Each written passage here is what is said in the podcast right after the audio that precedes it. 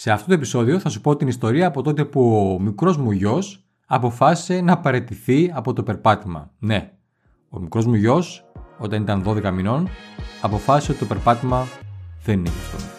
Καλώς ήρθες στο show του Greek Coach. Για περισσότερα από 20 χρόνια, ο Θοδωρής Αραμπατζής ασχολείται με την επιχειρηματικότητα, το internet marketing, τα social media και το coaching. Στο podcast Επιτυχία με απλό τρόπο, μοιράζεται μαζί σου απλές, πρακτικές και άμεσα εφαρμόσιμες ιδέες που βοήθησαν και τον ίδιο. Αν είσαι φιλόδοξος επιχειρηματίας, coach ή αν ασχολείσαι με το δικτυακό marketing και τις πωλήσεις και θέλεις να βελτιώσεις τις δεξιότητές σου, τις συνήθειές σου και να αποκτήσεις την κατάλληλη νοοτροπία και ψυχολογία, τότε συνέχισε να ακούς.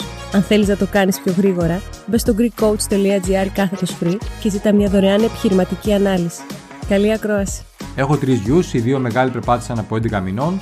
Ο τρίτο είχε κλείσει τους 12 μήνες και ακόμα δεν είχε περπατήσει. Μάλιστα, είχε αποφασίσει τελικά να παρατήσει τις προσπάθειές του.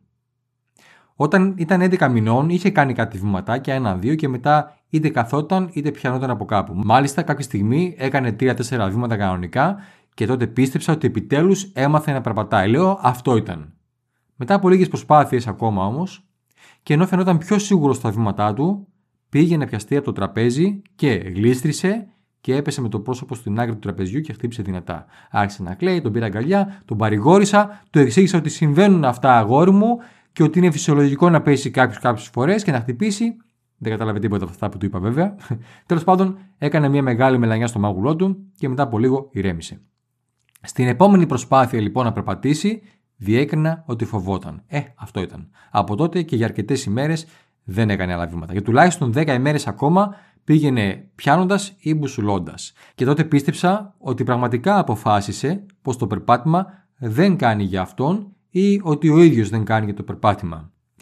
Και ήταν κρίμα γιατί πίστευα ότι θα πηγαίναμε βόλτες μαζί, όταν θα μεγάλωνε θα τρέχαμε στο δασάκι εδώ δίπλα στο σπίτι μου και που ξέρεις ότι κάποια στιγμή μπορεί να μεγάλωνε και να τρέχαμε και ένα μαραθώνιο μαζί, αλλά όλα τα όνειρα που έκανα για εμάς ένιωθα ότι πήγαν χαμένα επειδή παρετήθηκε από το περπάτημα.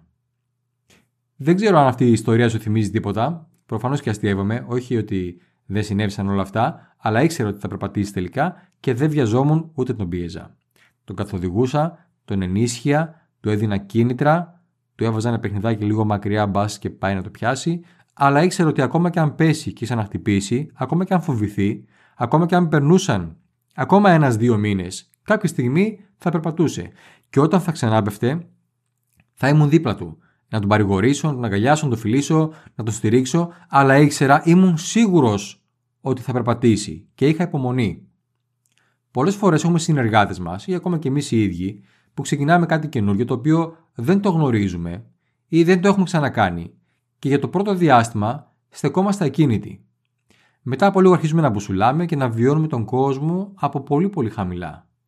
Αργότερα τι συμβαίνει; Καταφέρνουμε να σταθούμε όρθιοι και να φτάνουμε πράγματα που πριν δεν γνωρίζαμε καν ότι υπάρχουν. Γιατί όταν μπουσουλά, δεν βλέπεις καν τι υπάρχει πάνω στο τραπέζι. Ο μόνος τρόπος που μπορείς να το δεις είναι όταν ο μπαμπάς σου ή η μαμά σου σε πάρουν αγκαλιά. Είναι όπως όταν πηγαίνεις σε ένα συνέδριο της εταιρείας σου ή όταν μιλάς με κάποιον πιο πετυχημένο και σου δείχνει τι άλλο είναι εφικτό, ποια είναι η προπτική, ποια είναι η μεγάλη εικόνα. Επειδή σε πήραν στην αγκαλιά τους, βλέπεις πράγματα που δεν ήξερες καν ότι υπάρχουν. Και μετά δυναμώνεις, τα πόδια σου σχηματίζονται καλύτερα, αναπτύσσεις σιγά σιγά την ισορροπία σου και κάνεις μερικά βηματάκια έχοντας το γονιό σου πάντα να σου πιάνει τα χέρια. Αρχίζεις λοιπόν να βιώνεις το περπάτημα. Αλλά όχι από μόνος σου. Αρχίζεις να βλέπεις αποτελέσματα στην επιχείρησή σου ή οτιδήποτε κάνεις, επειδή κάποιος άλλος σε βοηθάει και σε πιάνει από το χέρι. Και μετά κάνεις το πρώτο σου βήμα μόνος σου. Κάνεις την πρώτη σου παρουσίαση, την πρώτη προσέγγιση, το πρώτο σου post στα social media. Και τι γίνεται, πέφτεις στον παππού σου. Σου λέει λοιπόν ένα μπράβο ο γονιός σου, ένα δεν πειράζει και ξανασηκώνεσαι. Κάνεις μια ακόμα προσέγγιση, μια ακόμα παρουσίαση και πάλι πέφτεις στον ποπό σου. Ο γονιός σου πάλι σου λέει μπράβο, δεν πειράζει, συνέχισε να προσπαθείς.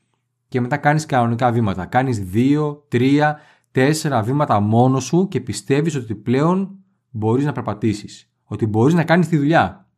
Έχεις κάνει τους πρώτους σου δύο ή τρεις ή τέσσερις συνεργάτες, τους πρώτους σου πελάτες και τους έχεις κάνει μόνος σου πιστεύεις ότι πλέον όλα σου τα όνειρα θα γίνουν πραγματικότητα. Και μετά πέφτεις και χτυπάς. κάποιοι συνεργάτες το παρατάνε, οι πελάτες σου δεν συνεχίζουν, κάποιο post που έκανες πάτωσε, τότε πηγαίνεις στο γονιός σου και σε παρηγορεί, σου λέει ότι πιστεύεις σε σένα, ότι θα είναι δίπλα σου και να ξαναπροσπαθήσεις. Και πηγαίνεις ξανά πιάνοντας και πηγαίνεις ξανά να στο δείξει ο γονιός χέρι-χέρι και αρχίζεις πάλι να πιστεύεις στον εαυτό σου.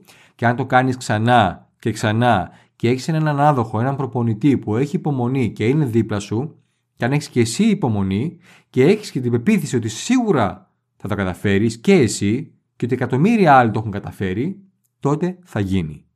Τότε θα περπατήσεις, θα μπορείς να λειτουργείς μόνος σου, ανεξάρτητα, θα γίνεις ηγέτης, θα μπορείς να σκαρφαλώσεις, να τρέχεις, να παίζεις μπάλα με τα μεγάλα παιδιά, να κερδίζεις promotion, να ατήσεις ομάδες και μετά, όπως τα μεγάλα αδέρφια κάνουν με το μικρό, να αρχίσεις να δείχνεις και σε άλλους πώς να περπατήσουν και να τους πιάσεις από το χέρι και να τους λες: Δεν πειράζει και μπράβο, και όπως ένα μωρό θα περπατήσει, είναι σίγουρο, δεν υπάρχει περίπτωση να παραιτηθεί από το περπάτημα, έτσι και εσύ είναι σίγουρο ότι θα γίνεις επαγγελματίας και θα φτάσεις στους στόχους σου. Γιατί δεν υπάρχει περίπτωση να παραιτηθείς.